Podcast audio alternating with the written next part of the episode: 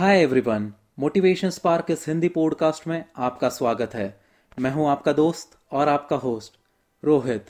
आज के इस इंटरेस्टिंग एपिसोड में मैं आपके साथ एक रियल लाइफ कन्वर्सेशन शेयर करना चाहता हूँ, जो मेरे और मेरे दोस्त के बीच हुआ था।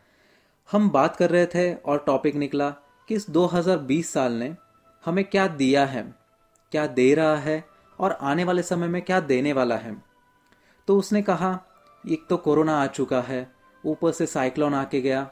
बिज़नेस और नौकरी में काफ़ी परेशानी का सामना करना पड़ा। ऊपर से मानसिक तनाव काफ़ी बढ़ गया है। सुसाइड के न्यूज़ पढ़ने मिल रहे हैं और इंटरनेशनल लेवल पे इंडिया, चाइना, पाकिस्तान, इनका तो कुछ अलग से ही चलते रहता है।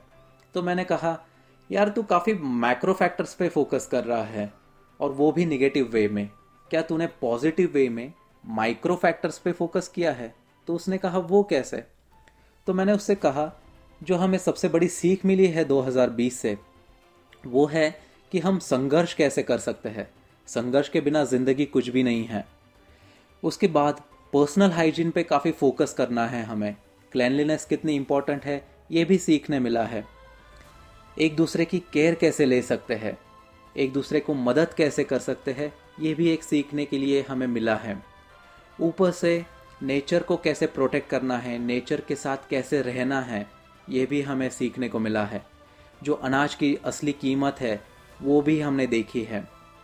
दूसरों के मानसिक भावनाएँ हैं, उसके साथ हम नहीं खेल सकते हैं, ये सबसे बड़ी सीख मिली है।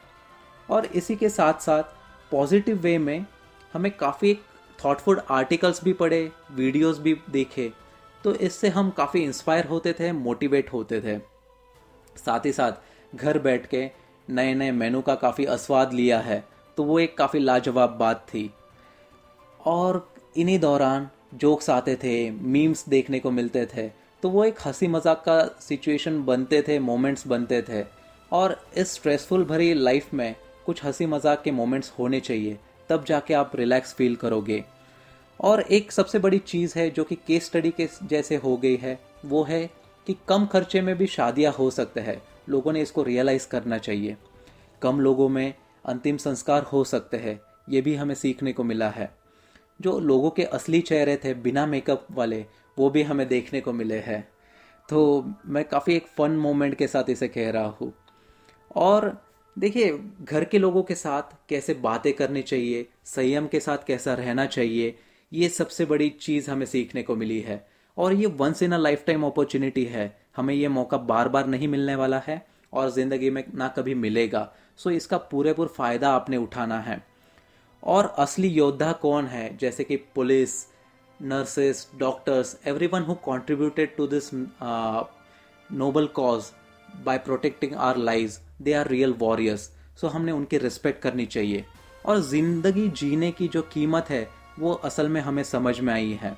जो अमीर इंसान थे, गरीब लोग थे, उनमें कुछ फ़र्क नहीं बना है अभी। सब एक जैसे ही लाइफ जी रहे हैं। जैसे कि हम मंदिर, मस्जिद, चर्च में जाते थे प्रेयर्स के लिए, आज घर बैठ के भी हम अपना फेथ बनाए रख सकते हैं तो ये भी हमें सीखने को मिला है। जितना पॉजिटिव सोचोगे ना, उतनी ही चीज़ें आप पॉजिटिव वे में कर पाओगे। तो ये सारे चीज़ें हमें सीखने को मिली है।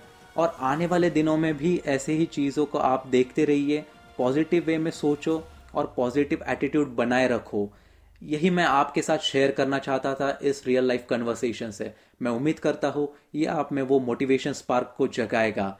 Till then stay happy stay healthy and keep smiling we will be coming back with the new new very very good bye and take care.